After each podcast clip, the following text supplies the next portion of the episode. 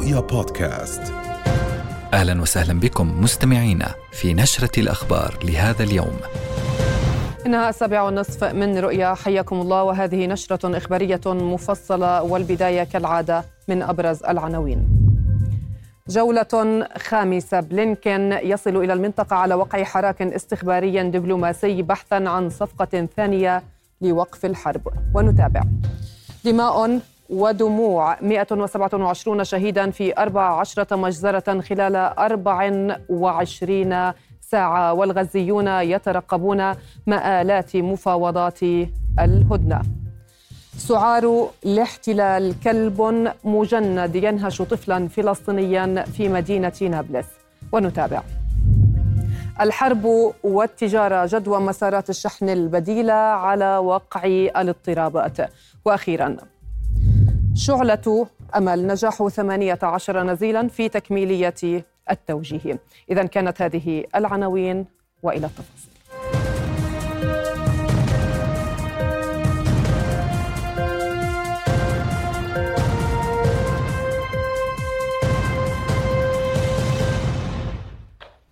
أهلا بكم. يبدأ وزير الخارجية الأمريكي أنتوني بلينكين جولة في الشرق الأوسط اليوم. تشمل زيارات لكل من مصر والسعودية وقطر وإسرائيل في زيارة هي الخامسة إلى المنطقة منذ السابع من أكتوبر الماضي. وبحسب الخارجية الأمريكية فإن زيارة بلينكين ستكون لمواصلة الجهود الدبلوماسية للتوصل إلى اتفاق يضمن إطلاق سراح جميع المحتجزين المتبقين ويتضمن هدنة إنسانية تسمح بإيصال المساعدات الإنسانية بشكل مستدام ومتزايد إلى المدنيين في قطاع غزة. وفي زيارته سيناقش وزير الخارجية الأمريكي عدة ملفات مع مسؤولين مصريين وسعوديين وقطريين وإسرائيليين. كما يواصل بلينكن بحسب الخارجية الأمريكية المناقشات حول كيفية إنشاء ما وصفتها بمنطقة سلمية أكثر تكاملا تشمل أمنا دائما للإسرائيليين والفلسطينيين على حد سواء. وتأتي جولة بلينكن الخامسة في المنطقة خلال أربعة أشهر بالتزامن مع هذه التزامن عفوا هذه المرة مع حراك استخباري دبلوماسي مكثف يستهدف عقد صفقة تبادل أسرى ومحتجزين لتوطئة هدنة جديدة بين الاحتلال والمقاومة. وتتزامن هذه الجولة مع تأجيل الإعلان عن صفقة هدنة مرتقبة بين الجانبين بوساطة مصرية قطرية أمريكية. من القاهرة أكد وزير الخارجية الفرنسي ستيفان سيغورنيه أن بلاده ترفض أي تهجير لسكان قطاع غزة. وقال سيغورنيه خلال لقائه الرئيس المصري عبد الفتاح السيسي في القاهرة إن الوضع في غزة مأساوي والاحتياجات ملحة لزيادة المساعدات الإنسانية مشددا على أن القطاع يجب أن يكون جزءا من الدولة الفلسطينية المقبلة.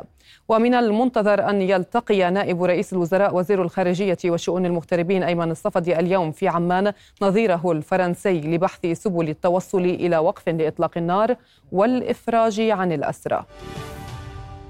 مع تجاوز الحرب على غزة شهرها الرابع يواصل جيش الاحتلال غاراته العنيفة على مناطق متفرقة من قطاع غزة وسط تخوفات من تفاقم الأزمة الإنسانية بفعل شح المواد الطبية والمساعدات الغذائية. وأفادت وزارة الصحة في غزة بارتكاب الاحتلال 14 مجزرة بحق عائلات القطاع. راح ضحيتها 127 شهيدا و178 إصابة خلال آخر 24 ساعة. ما يرفع حصيلة العدوان إلى 27365 شهيدا وأكثر من 66 ألف مصاب. ولليوم الرابع عشر تواصل آليات الاحتلال محاصرة مستشفى الأمل بخان يونس جنوبي قطاع غزة. في وقت حذر فيه الهلال الأحمر من أن المؤشرات الحالية تنذر بكارثة إنسانية في المستشفى المحاصر جراء نفاذ مخزون الطعام للنازحين. ووصول المستهلكات الطبية والأدوية إلى الرصيد الصفري. هذا واستهدف جيش الاحتلال الإسرائيلي منطقة برج عوض شرق مدينة رفح التي تعتبر من المناطق المكتظة بالسكان سيما بعد توافد آلاف النازحين إليها. من هنا من أمام مستشفى أبو يوسف النجار شرق رفح وصلنا بعد استهداف كان في منطقة ما يعرف ببرج عوض الاستهداف كان لمنزل حسن سلامة وهذا الاستهداف طال شقة سكنية فيه. وصل هنا شهيدان وأيضا عدد من المصابين الذين كانوا يتواجدون في محيط هذه المنطقة التي تعتبر مكتظة بالسكان بالنظر إلى توافد عدد كبير من الفلسطينيين إلى مدينة رفح التي يتواجد فيها الآلاف من الفلسطينيين الذين نزحوا من شمال القطاع ومدينة غزة. هنا حالة من الفوضى حالة ربما من الارتباك داخل المستشفى بالنظر إلى هذه الغارة التي استهدفت شقة سكنية. يتواجد فيها عدد من المواطنين المدنيين الفلسطينيين. اللي صار ولا حاجة أنا لسه ناقل في الشقة اليوم. ونقلنا عفشنا وقاعد أنا والحمد لله زوجتي وبناتي وأولادي طلعوا برا ضليت أنا في الشقة لحالي عشان الرابع. تمام؟ لأن الدرج بقدرش أطلع وأنزل دائما فقاعد والله أنا حط الجوال في إيدي بحاول أتصل في حدا. ما بعرف كيف إلا الدنيا انفجار ودخان مش شايف إشي بالمرة. ناسحين من غزة من, من أول الحرب من أربع شهور يعني. آه. بس كنا في مكان و ما بعرف. أنا لقيت الدنيا بوم والدنيا فوق رأسي. بطون حجار لكن إرادة ربنا سبحانه وتعالى ما جاش علي إشي تقيل. كله جنبي حوالي. حتى الأرض من جنبي السق الأرضية بطلع إلا هي تحت. وقفت مكاني. خايف أجي أنزل في اللي تحت وهذا. وقفت مكاني. أجوا الشباب والله ما الله يخلف عليهم. آه في حدا؟ قلت له ما يا عمي أنا في. طب إيه في ما؟ قلت لهم لا أنا وأنا بخير بس مش شايف أطلع. غبار ودنيا. والحمد لله برضو. لا بس جيت هنا قالوا لي كان في شاب ولد صغير يعني مستشهد. بس هذا هو. في عجوز ثانية مش عارف هل هي مريضة ولا بس الحمد لله. هو آه، استهداف جديد هنا في مدينة رفح بطبيعة الحال آه، آه، وهو الأمر الذي يفند ادعاءات الاحتلال بشأن هذه المدينة التي يتواجد فيها نحو مليون وتسعمائة ألف فلسطيني نزحوا غالبيتهم من شمال القطاع ومدينة غزة. وجدوا هنا في رفح مكانا وملاذا آمنا ولكنه على العكس تماما. بات مستهدفا في كل لحظة. غزة العلول من مستشفى أبو يوسف النجار شرقي رفح غزة. أعلن جيش الاحتلال الإسرائيلي صباح هذا اليوم مقتل أحد جنوده من كتيبة الهندسة في المعارك الدائرة جنوبية قطاع غزة. هذا وبمقتل الجندي يرتفع عدد قتلى جيش الاحتلال منذ السابع من أكتوبر إلى 562 بينهم 225 قتيلا بين جندي وضابط منذ بدء العملية البرية وفق أرقام جيش الاحتلال المعلنة. وفي السياق أعلن جيش الاحتلال إصابة خمسة من جنوده في معارك القطاع خلال الساعات الأربع والعشرين الماضية. ومع استمرار المعارك بمحاور عدة وتركزها في قلب مدينة غزة وفي خان يونس أكدت المقاومة أن مقاتليها أوقعوا قوة للاحتلال في كمين محكم في خان يونس جنوبي قطاع غزة وقتلوا جنديين وأصابوا آخرين. هذا واستهدفت المقاومة ثلاث دبابات مركبة بقذائف الياسين جنوب غرب مدينة غزة. وفي وقت سابق قصفت المقاومة موقع فجة العسكري برشقة صاروخية. كما استهدفت تجمعا لآليات وجنود الاحتلال شرق خان يونس بوابل من قذائف الهاون. ادعى رئيس حكومة الاحتلال الإسرائيلي بنيامين نتنياهو أن الوقت قد حان لاستبدال وكالة الأونروا بهيئات أخرى وصفها بأنها غير متورطة بدعم الإرهاب وفق ادعاءاته. وفي مستهل جلسة لحكومة الحرب في تل أبيب رأى نتنياهو أن الأونروا تتعاون مع حماس بل وشارك بعض أفرادها في مجازر وعمليات في السابع من أكتوبر تشرين الأول الماضي. وهو ما يؤكد بأن الأونروا ليست جزءا من الحل وإنما جزء من المشكلة وفق زعمه. وحذى أكثر من 16 دولة حذو الولايات المتحدة معلنين تعليقا مؤقتا لمساعداتهم للوكالة الأممية على خلفية مزاعم الاحتلال وقبل انتهاء تحقيق الوكالة في ذلك. دعا الوزير اليميني المتطرف إتمار بن كفير مجددا إلى تشجيع سكان قطاع غزة على الهجرة الطوعية ومنحهم حوافز مالية للقيام بذلك. وفي مقابلة لصحيفة وول ستريت جورنال اقترح الوزير المتطرف عقد مؤتمر عالمي لمساعدة تل أبيب في العثور على دول مستعدة لاستقبال اللاجئين الفلسطينيين. من جانبها طالبت وزارة الخارجية الفلسطينية بفرض عقوبات دولية رادعة على وزير الأمن القومي للاحتلال بن كفير باعتباره تهديدا مباشرا لأمن واستقرار المنطقة.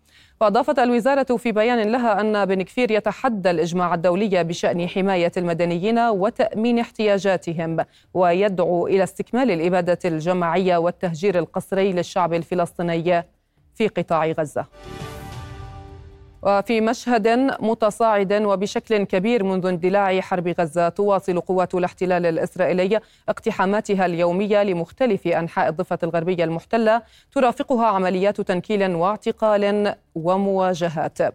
وفجر هذا اليوم اقتحمت قوات الاحتلال بلدة عنبتة وأجرت عمليات تفتيش واسعة فيما اقتحمت مدينة أريحة ومخيم عين السلطان. كذلك اندلعت مواجهات عقب اقتحام مخيم شعفاط في القدس المحتلة. كما شهد مخيم بلاطة شرقية مدينة نابلس اقتحاما من قبل القوات الخاصة الإسرائيلية التي نجح الشبان في اكتشاف أمرها قبل اندلاع مواجهات أدت إلى إصابة شابين وطفل. من جانبه أفاد نادي الأسير الفلسطيني باعتقال قوات الاحتلال 14 فلسطينيا في الضفة ما يرفع عدد المعتقلين إلى 6515 فلسطينيا منذ السابع من أكتوبر تشرين الأول الماضي. أصيب طفل بجروح خطرة بعدما هاجمه كلب بوليسي. كان برفقة قوات الاحتلال خلال اقتحامها منزل عائلته في مخيم بلاطة شرقية مدينة نابلس صباح هذا اليوم. المزيد في التقرير التالي. يلا. هي بابا. بابا. هود هيو. هي بابا. هي ريتاج هي ريتاج هيو. تناديه أمه بصوت تخنقه دموعها. فيجيب أنينه. نومه الاطباء لربما خف ألمه لكن أنات الوجع ما تزال أقوى من أي تخدير. هذا الطفل إبراهيم وعمره أربع سنوات. هاجمه كلب بوليسي كان برفقة قوة إسرائيلية خاصة. اقتحمت منزل عائلته صباح اليوم. هاجمه الكلب بينما كان نائما. أما الأم فلم تستطع حماية ابنها. ولا تخفيف المه ما فاتوش القوة نهائي. فوتوا بس الكلب وسكروا الباب وضلوا برا. مسكوا الولد من بلوزته وحط إيديه الكلب على داي من هنا. يعني حسيت إنه مش كلب حسيت زلمة ماسكني. بدفع بالكلب مش قادر له. بضرب فيه بضرب بضرب. إنه يفلت الولد صرت على طول صوتي. مشان الله يا الضباط يا جيش تعالوا. الولد الكلب آه، وصرخ مش عارف شو بدي أعمل. اجى ما شفت إلا بجوز 10 15 جندي مش شايف مزبوط. اجوا شالوا الكلب أنا أنا وياه والكلب نحملنا. وصلت عند الباب ما عرفش شو حكى مع الكلب فلتني أنا. ضلوا ماسك بالولد. جابوا لي إياه مربط آه، تربيط زي حبال وجايبوا لي إياه بقصدير. أنا لما شفته بقصدير قلت لهم موتوه قتلتوه. صرت قلط على وجهي اللي هو بيحكي لي فيش إشي فيه الولد بس الولد غيب. خديه حملته اللي هو بيحكي يما ورجع غيب كمان مرة. واخدت الولد معاي ما وصلت باب الدار إلا الجيسة تطخ علي. وأنا يعني بالزقة كانوا حاكين مع معاهم إني بدي أطلع. جريمة أخرى تضاف لسجل حافل بالجرائم التي يقول ما يسمى بالمجتمع الدولي بأنها اختراق لما يسميه بالقانون الدولي الإنساني وضرب بعرض الحائط لحقوق الطفل. تلك القوانين التي تصمت فقط أمام انات إبراهيم وغيره من أطفال فلسطين. هذه جريمة بحق بحق الأطفال كلها بحق الفلسطينية كلهم. وهذه جريمة بحق الإنسانية. لما كلب وزنه حوالي 50 كيلو يهجم على ولد عمره عمره أربع سنين. شو قديش وزنه؟ 7 كيلو 8 كيلو. يعني أربع جنود بشدوا بالكلب وأمه وأخوه بشدوا بالكلب مش قادرين عليه. طبعا هذه جريمة. هذه جريمة بحق الأطفال. جريمة بحق الإنسانية. حتما ستشفى جروح جسد هذا الطفل قريبا لكن ثمة ندوب في قلبه. لن تنسيه لحظة من الرعب الذي عايشه صباحا. وهو يستفيق على كلب بوليسي يستبيح جسده ومجموعة من الجنود يستبيحون بيته وجيش يقول بأنه الأكثر أخلاقية يستبيح وطنه. عشرات آلاف الأطفال يعانون ندوبا مماثلة هناك في غزة وهنا في الضفة الغربية مع سؤال يتردد. أي مجتمع دولي هذا الذي سيشفي الندوب في قلوب هؤلاء الأبرياء؟ من مدينة نابلس شمال الضفة الغربية المحتلة حافظ أبو صبرة. رؤيا. فيما يجتهد المجتمع الدولي وتستنفر مؤسسات دولية من أجل الدفع بقضية المحتجزين في قطاع غزة. يقبع نحو تسعة ألاف أسير فلسطيني في سجون الاحتلال ضمن ظروف مأساوية تحت وطأة التنكيل والتعذيب المتواصل دون أن تجد أناتهم وصرخاتهم المتعالية منذ السابع من أكتوبر الماضي. صدى لدى العالم. تبدو آثار التعذيب الجسدي والنفسي ظاهرة على كل أسير فلسطيني يتحرر من سجون الاحتلال في الفترة الأخيرة. معظمهم خسروا ما لا يقل عن 30 كيلوغراما من أوزانهم نتيجة سياسة التجويع المتبعة منذ السابع من أكتوبر المنصرم. عدا عن الكسور والردود التي يعانون منها نتيجة التعذيب بالضرب والشبح ومن ثم الإهمال الطبي. هذا بالإضافة لشهادات الأسرى حول جرائم التعذيب المتواصلة بحق كل الأسرى في السجون. البالغ عددهم 8800 أسير. كل هذه الدلائل لم تحرك ساكنا ولم تدفع المجتمع الدولي للمطالبة بوقف حرب الاحتلال على الأسرى. حياه ماساويه ودمار يعني الناس الله يعينها اللي ضايله الله يعينها. طول النهار وهي نايمة قاعدة على ركبها. يعني هتروح مشلولة. إحنا الحمد لله روحنا هنا في المستشفى ومش قادرين نقف. علاجات هنا بقول لي خشونة عندك بقول ما عنديش خشونة. بقول عندك ضغط؟ بقول ما عنديش ضغط. خلال 40 يوم إحنا مش قادرين. متنا رجلينا بطل معانا. ظهري ما ما لما يجي يمرق عليك الشبح يخبط فيه. شلاليه يخبط فيك فكسات يقومك في الأرض؟ تعرفش بيعمل فيه؟ تعرضنا ل- في أول فترة الحرب لضرب شديد وتنكيل وتعرضنا لكسور آه، شديدة أغلب الأسرى. صار عندي ثلاث كسور في أضلاعي والريش وفي ال- وفي العمود الفقري وفي يدي. ولم أعالج ولم أعطى مسكنات. وتقريبا يعني أنا خسرت من وزني حوالي 30 كيلو في الفترة هاي. وفي المقابل أفرجت المقاومة الفلسطينية خلال أيام الهدنة عن 69 أسيرا لديها. كانوا جميعهم بصحة جيدة وبمعنويات عالية.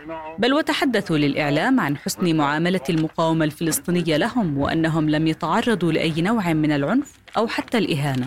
ورغم ذلك لا تتوقف المساعي الدولية للإفراج عن الأسرى لدى حماس بأسرع وقت ممكن. بل وتتسابق الدول الأوروبية بالإعلان عن جهودها المكثفة للمساعدة بالإفراج عنهم دون المطالبة بإنقاذ الأسرى الفلسطينيين مما يتعرضون له הם נתנו לה שם מאוד יפה. שם ערבי מאוד יפה. סלסביל. זה מים, זה כתוב להם בקוראן, מים מתוקים כזה. מתוקים. עכשיו אמרתי לו שזה קטע, כי השם שלי בישראל זה אגם. היה כן את החשש שהם יקבלו איזו הוראה, שאולי משהו בסוף יחליטו אה, להרוג אותנו, והיינו שואלים אותם את זה גם לפעמים. הם אומרים לנו, אנחנו נמות לפני שאתם תמות, נמות ביחד. זה נורא מרגיע, נכון? אנחנו נמות, אם נמות, נמות ביחד, כי אנחנו צמודים אליכם, אנחנו איתכם. تتحدى حكومة الاحتلال المجتمع الدولي بأكمله وتتجاهل مطالبات المؤسسات الحقوقية والإنسانية بتوفير الحد الأدنى من المقومات الإنسانية للأسرى بل وتواصل الجرائم برفع وتيرة الاعتقال الإداري إذ وصل عدد المعتقلين الإداريين لأول مرة منذ نشأة الحركة الأسيرة إلى أكثر من 3300 أسير. من فلسطين المحتلة آية الخطيب رؤيا. قد لا يكون قانون منع الأذان قد أقر بشكل نهائي في الداخل المحتل إلا أن ملفاته ما تزال في أروقة الكنيست وقد تعود للواجهة في أي لحظة كما أن الاحتلال يمنع رفع الأذان متى أراد وفي بعض المساجد دون حاجته لقانون. فما هي جذور مساعي الاحتلال وتدابيره لمنع الأذان في الداخل المحتل؟ وعلى جبهة لبنان تستمر الاشتباكات ويشتد القصف الإسرائيلي الجوي والمدفعي على قرى الجنوب في وقت لا يزال حزب الله يشن عملياته العسكرية ضد المواقع الحدودية. وقصف الطيران الإسرائيلي مواقع لحزب الله في ميس الجبل في الجنوب كما أطلق الاحتلال قذيفتي قذيفتين مدفعيتين خلال مراسم تشييع شهداء حركة أمل في بلدة بليدا إلى ذلك تقوم قوات الاحتلال بتمشيط كثيف بالرشاشات الثقيلة والمتوسطة من أحد المواقع الإسرائيلية المقابلة لبلدة الإظهيرة في المقابل قصف حزب الله عددا من المواقع الإسرائيلية بالأسلحة الصاروخية. كما أعلنت حركة أمل قصف موقع حنيتة في القطاع الغربي بالأسلحة الصاروخية وتحقيق إصابات مباشرة. غداة سلسلة ضربات أمريكية أحادية ضد أهداف مرتبطة بإيران في العراق وسوريا. أكد المتحدث العسكري لجماعة الحوثيين يحيى سريع بأن الطيران الأمريكي البريطاني شن 48 غارة على ست محافظات يمنية مشددا على أن هذه الهجمات لن تثنيهم عن مساندة الشعب الفلسطيني في قطاع غزة ولن تمر دون رد. من جانبه أكد عضو المكتب السياسي في جماعة الحوثيين محمد البخيتي بأن التصعيد سيقابل بالتصعيد وعمليات الحوثيين مستمرة حتى وقف العدوان على قطاع غزة. في المقابل كشف بيان أمريكي بريطاني عن تنفيذ غارات على 36 هدفا تابعا للحوثيين في 13 موقعا باليمن. ووصف مسؤولون أمريكيون الغارات بأنها انتقامية لمقتل الجنود الثلاثة قرب الحدود الأردنية السورية قبل أن تنقل شبكة سي إن إن عن مصدر رفيع بالإدارة الأمريكية بأن الضربات منفصلة عن الرد الأمريكي في العراق وسوريا. هذا وأدانت الخارجية الإيرانية الهجمات الأمريكية والبريطانية عادة إياها انتهاكا لسيادة اليمن وسلامة أراضيه ووصفت الوزارة الإيرانية الهجمات بأنها مغامرة واضحة وتهديد مقلق للسلم الدولي مؤكدة بأنها تتناقض مع ادعاءات واشنطن ولندن بشأن عدم توسيع دائرة الحرب والنزاع في المنطقة وتؤدي إلى إشاعة الفوضى وعدم الاستقرار. ننتقل الآن إلى الزميل حمدان عايش لمعرفة آخر تطورات على الساحة الاقتصادية ونرحب أيضا بضيفه في الاستوديو رئيس النقابة اللوجستية سيد نبيل الخطيب. مساء الخير. مساء الخير. خير.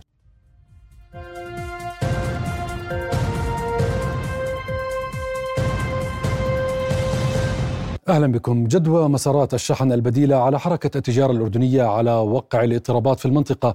نناقشها مع ضيفنا في الاستوديو رئيس النقابة اللوجستية نبيل الخطيب. أهلا بك أستاذ نبيل. أهلا فيك اسعد الله مساك. إذا التاسع عشر من تشرين الأول 2023 تاريخ غير ملامح حركة التجارة بين الشرق والغرب. هجمات مع استهداف الحوثيين السفن المارة عبر البحر الأحمر المنطقة الاستراتيجية التي يمر عبرها 12% من التجارة العالمية ما دفع شركات الشحن إلى تحويل مسار سفنها إلى طرق أكثر أمانا والتسبب في عواقب دراماتيكية على تكاليف الشحن التي ارتفعت لمستويات غير مسبوقة ساهمت بتراجع حركة الشحن 30% في البحر بحسب صندوق النقد الدولي. توترات مضيق باب المندب دفعت الأردن للبحث عن مسارات بحرية جديدة لاستمرار حركة شحن البضائع بالحاويات مع دول الشرق الأقصى التي تشكل 61% من إجمالي مستوردات الأردن فضلا عن أوروبا وأمريكا. أستاذ نبيل يعني بالبداية ما هي المسارات التي كانت تسلكها سفن الحاويات المحملة ببضائع للأردن من الشرق الأقصى قبل هجمات الحوثيين. بداية أود أن ألفت الانتباه إلى بأن هناك انفراج حذر في حركة وصول البواخر إلى ميناء العقبة خلال الشهر الحالي وذلك عندما باشرت خطوط ملاحية جديدة بخدمة ميناء العقبة من موانئ في جنوب شرق آسيا والشرق الأقصى إلى ميناء العقبة. نعم فيما يخص الخطوط الخط القديم وقبل تداعيات باب المندب نعم. كانت الطريق تشير نعم. بأنها كانت من الشرق الأقصى وعند عن طريق باب المندب ومن ثم البواخر تكمل عبر الباب المندب م. إلى البحر الأحمر نعم. لتخدم موانئ البحر الأحمر و وبعد ذلك تعبر قناة السويس إلى البحر المتوسط وأوروبا وأمريكا هذا نعم. كان الخط القديم م. الذي كان يعمل وهذا كان هو الخط كل الرحلة من جنوب شرق آسيا والشرق الأقصى إلى أمريكا كانت معدلها إلى الشرق الأقصى إلى الشرق الأوسط البحر البحر, البحر الأحمر آه، ثلاث أسابيع ومن ثم أسبوعين كلها نعم، كانت هذا رحله خمس قبل أسابيع. هجمات قبل. هجمات تداعيات طيب يعني. حدثنا سيد نبيل عن يعني أهمية هذه الأسواق وأيضا الكلف ومدة الشحن. طبعا يعتبر باب المندب هو ل- لجهتين للسياسي بوابة سياسية واقتصادية حيث أن باب المندب يشهد من التجارة العالمية حوالي 12% تمر عبر باب المندب وحجم التجارة العالمية من التجارة العالمية والتجارة الأخرى حوالي 700 مليار دولار ومعدل 26 ألف باخرة سنويا تعبر باب المندب إلى قناة السويس. ومعدل 70 باخرة يوميا. نعم 12% يستحوذ باب المندب باب على التجارة العالمية. التجارة العالمية. نعم طب بالحديث عن عن يعني بعد أيام من هجمات آه، أو على هجمات الحوثيين شركات كثيرة غيرت آه، مسارات سفنها كما كما نعلم عبر رأس الرجاء الصالح. ماذا عن هذا المسار؟ طبعا هذا المسار هو المسار التي أجبر كثير من الخطوط الملاحية لتغيير مساراتها تلافيا لضربات البواخر والحوثيين حيث في باب المندب مما رفع أجور التأمين و... و... والعوائد الأخرى التجأوا إلى رأس الرجاء الصالح ومن ثم إلى أفريقيا وتكملة إلى أوروبا يتم إفراغ البضائع التي كانت جاي آه، واصلة إلى ميناء إلى البحر الأحمر يتم إفراغها في موانئ في البحر المتوسط في نعم. طنجة في المغرب أو في جيتاورو في إيطاليا أو في دمياط في مصر ومن ثم تنقل عبر بواخر نعم. تغذيه في درس إلى البحر الأحمر آه هاي هلا سنتحدث عن بواخر التغذية ولكن نحن نلاحظ هنا يعني إحنا كل إفريقيا بنلف وصولا إلى يعني نعم. هون تغيرت المسار تغير عندنا وقت كامل الإبحار نعم. عندنا صار 13 ألف كيلو آه، آه، بحري زيادة. زيادة, مم. ومدة إبحار حوالي أسبوعين زيادة مم. طبعا هذا راح يكون لها أثر سلبي على التكلفة أيوة. والوقت والعاملين على التكلفة شو شو شو التكلفة تقريبا تداعياته علينا. تداعياته علينا طبعا على تكلفة في النهاية على التكلفة على على المنتج نفسه مم. ستكون كلفة إضافية مثلا أجور الشحن كانت قبل تداعيات البحر ال- ال- ال- تداعيات آه، باب المندب مم. من الشرق الأقصى إلى العقبة كانت بحدود 2500 دولار. اليوم صارت حوالي 6500 دولار. يعني في زيادة حوالي 4000 دولار يعني 200% زيادة في أجور الشحن هذه بتنعكس على الكلفة الإجمالية من سيتحمل هذه التكلفة؟ هذه في النهاية ستكون على المستهلك آه، المستهلك هو راح يدفع الثمن نعم يعني في طب، النهاية تكون آه، على الكلفة. ن- تحدثت أنت عن بواخر صغيرة نعم آه، هاي البواخر الصغيرة آه، لا تتعرض لهجمات الحوثيين البواخر الصغيرة لأنها الآن فيدر هذه بتيجي من. من من موانئ الخليج العربي. وبتحمل البضائع اللي جاية للسعودية وللعقبة عن طريق بتدخل باب المندب لأن هذه بواخر فقط لمنطقة البحر الأحمر ولا تدخل قناة السويس يعني مش رايحة لموانئ إسرائيلية نعم. ولا تحمل بضائع نعم. إسرائيلية. طب آه، هذه سيدي لا مع تتعرض آه مع تعمق الأ- الأزمة وتصاعد المخاوف من موجة تضخميه جديدة بدأ الأردن يبحث عن مسارات بديلة. أكيد سوف يبحث عن ذلك لاستيراد البضائع من الشرق الأقصى. ما هو هذا المسار؟ المسار اللي هو صار عندنا من الشرق الأقصى إلى الخليج العربي عن طريق باب آه، عن. طريق مضيق هرمز. نعم. وصرنا ننزل البضائع اللي جاية إلى العقبه إلى الأردن.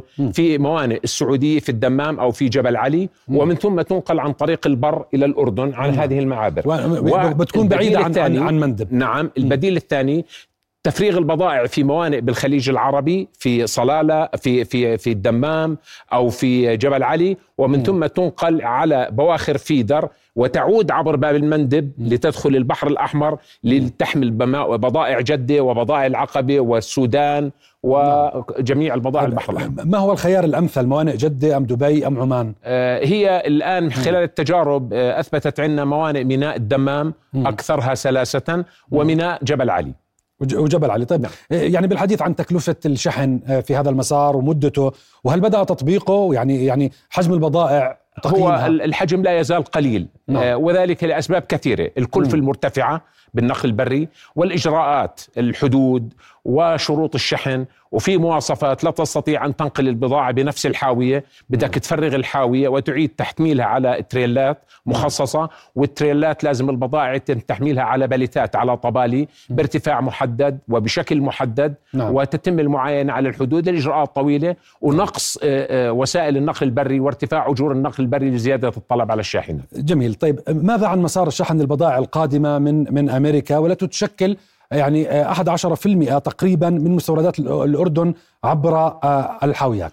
البضائع اللي تأتينا من أمريكا طبعا يتم نقلها إلى عن طريق أوروبا. بتنزل في زي ما حكينا في ميناء في طنجة في المغرب أو في ميناء في جيتاورو في إيطاليا أو نعم. في دمياط. ومن ثم تنقل على بواخر فيدر من دمياط أو الموانئ الأخرى الفيدر يستخدم دائما نعم مم. الفيدر يستخدم دائما مم. وبتيجي عندنا لجدة وبتيجي للعقبه وبتخدم كل موانئ البحر الأحمر آه سؤال الفيدر يعني أصبح يستخدم الآن مع هذه الآن. لا كان موجود من الأساس آه. لكن نعم. ما كانش بهذا الشكل طيب. اليوم الشركات الملاحة العالمية مم. هي استحدثت لأنه هي بدها توصل البضاعة فلذلك قامت باستحداث هذه الطرق مم. لحمل بضائعها اللي كانت مشحونة معها على بواخر الفيدر وإيصالها إلى الموانئ طيب. الجهة النهائيه كم حجم المستوردات عبر عبر هذا الخط وتكلفه شحنه. من وين؟ من, باب من المندب. أمريكا. باب آه. المندب إحنا عندنا تقريبا من الشرق الأقصى حوالي 60% من بضائع الأردن تيجينا عن باب المندب. 60% 60% من حجم بضائع الحاويات آه. تأتينا عن باب المندب. من باب نعم. المندب. نعم. نعم. و و والباقي؟ والباقي بيجينا عن آه، قناة السويس. عن قناة السويس. طيب اذا يعني مع كل هذه الحلول المطروحة آه، للتخفيف من حدة أزمة الشحن ما هو المطلوب اليوم؟ خصوصا إذا استمرت الأزمة أو ظهر خطر جديد على حركة الملاحة بشكل عام. الحلول اللي اللي موجودة طبعا هو الآن خطوط الفيدر هي تعتبر المنقذ الوحيد والسريع م. لعمليات اللي قامت فيها خطوط شركات الفيدر رجعنا نعم نحكي عنها. نعم, نعم. خطوط الفيدر. م. هي تبقى الحل الأمثل والأسرع. لأنها بواخر صغيرة ولا تحمل كميات كبيرة من ال... يعني بحدود ال 2000 حاويه تعتبر باخرة صغيرة. مقارنة مع البواخر العملاقة اللي بتشيل 26000 و28000 حاويه. يعني آه، ب... ب... البواخر الصغيرة هي الحل الوحيد؟ نعم الحل الوحيد في المرحلة مم. الحالية. في المرحلة الحالية. نعم. هناك توقعات لما آه، انتهاء هذه الأزمة؟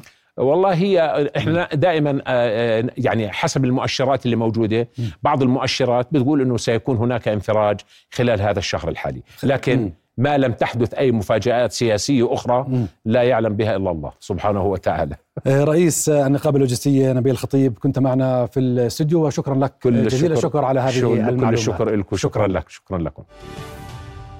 تتوقف دائرة الأراضي والمساحة عن خدمة استصدار وثائقها يدويا بدءا من الحادي عشر من الشهر الحالي.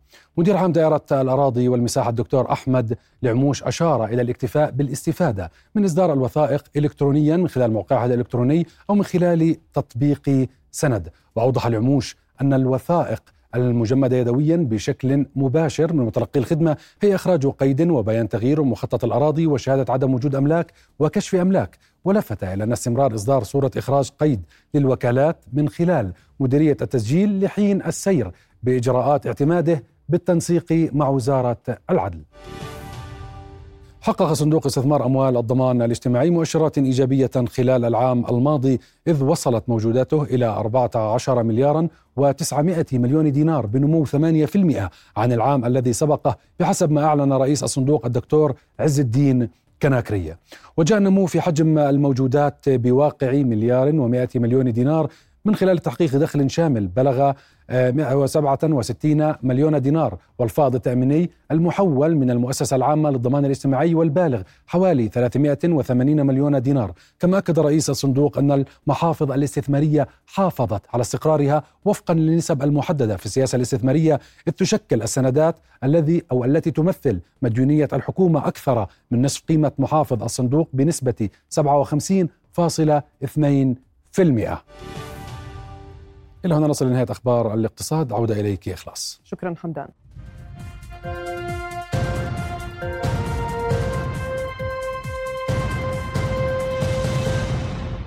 وإلى أخبارنا المحلية حيث تخطى 18 نزيلا في مراكز الإصلاح والتأهيل امتحان الثانوية العامة الدورة التكميلية في تحد للظروف الآنية وعين على المستقبل. عقد الامتحان بالامت... بالتعاون مع وزارة التربية والتعليم في أربعة مراكز تعليمية داخل مراكز الإصلاح.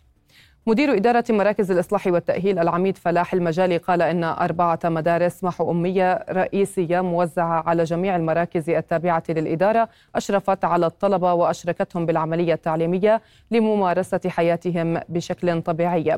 وأكد أن جامعة حكومية قدمت منحة دراسية لأحد الناجحين داخل مركز الإصلاح والتأهيل في حال الإفراج عنه. أغلقت كوادر الرقابة والتفتيش في المؤسسة العامة للغذاء والدواء مصنعا للألبان في العاصمة عمان وأتلفت نحو 17 طنا ونصف الطن من منتجاته المغشوشة محبطة بذلك عملية توزيعها إلى الأسواق.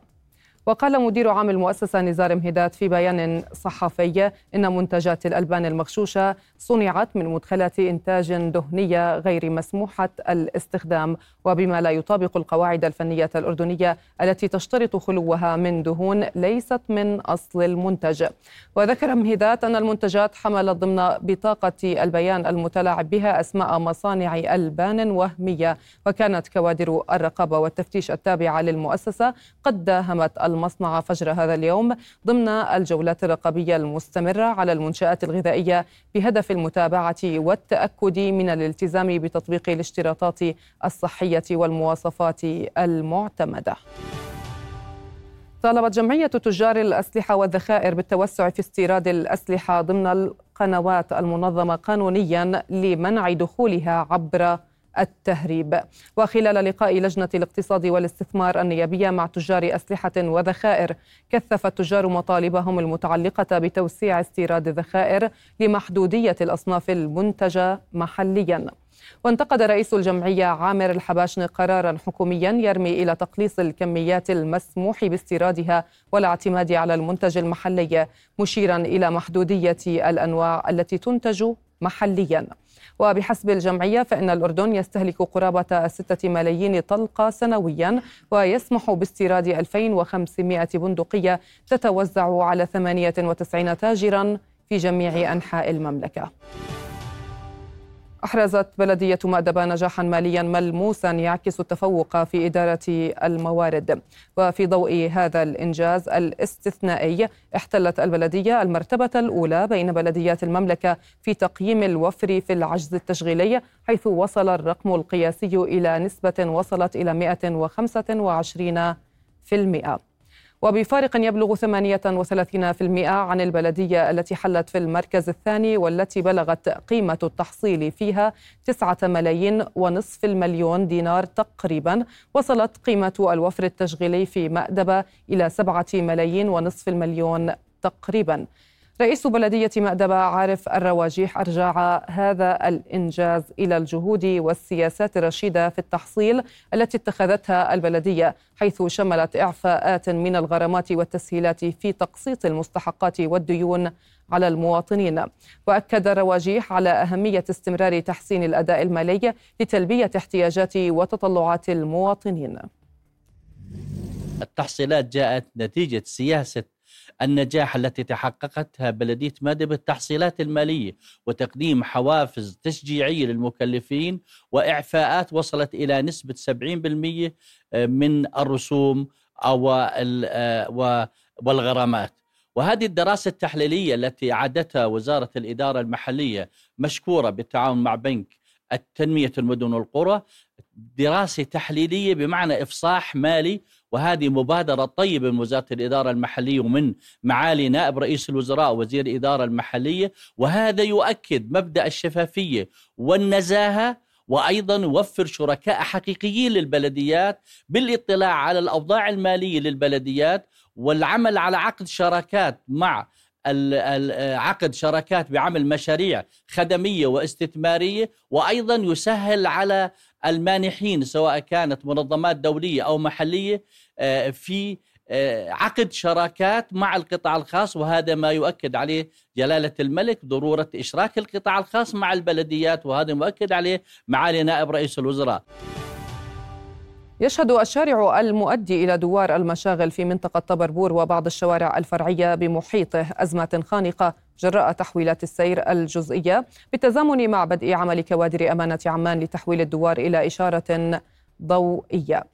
وشكى مواطنون عبر رؤية من إغلاقات تستنزف أوقاتهم وتضطرهم للبحث عن مخرج عبر طرق فرعية تشهد هي الأخرى ازدحامات وسوء تنظيم. وكانت إدارة السير نوهت بأن الأعمال الإنشائية تتطلب إغلاقا جزئيا في الموقع وإجراء تحويلات جزئية خلال ساعات العمل المقررة من العاشرة مساء وحتى السادسة صباحا بشكل يومي ولمدة شهر. إذا وصلنا إلى ختام النشرة. في أمان الله.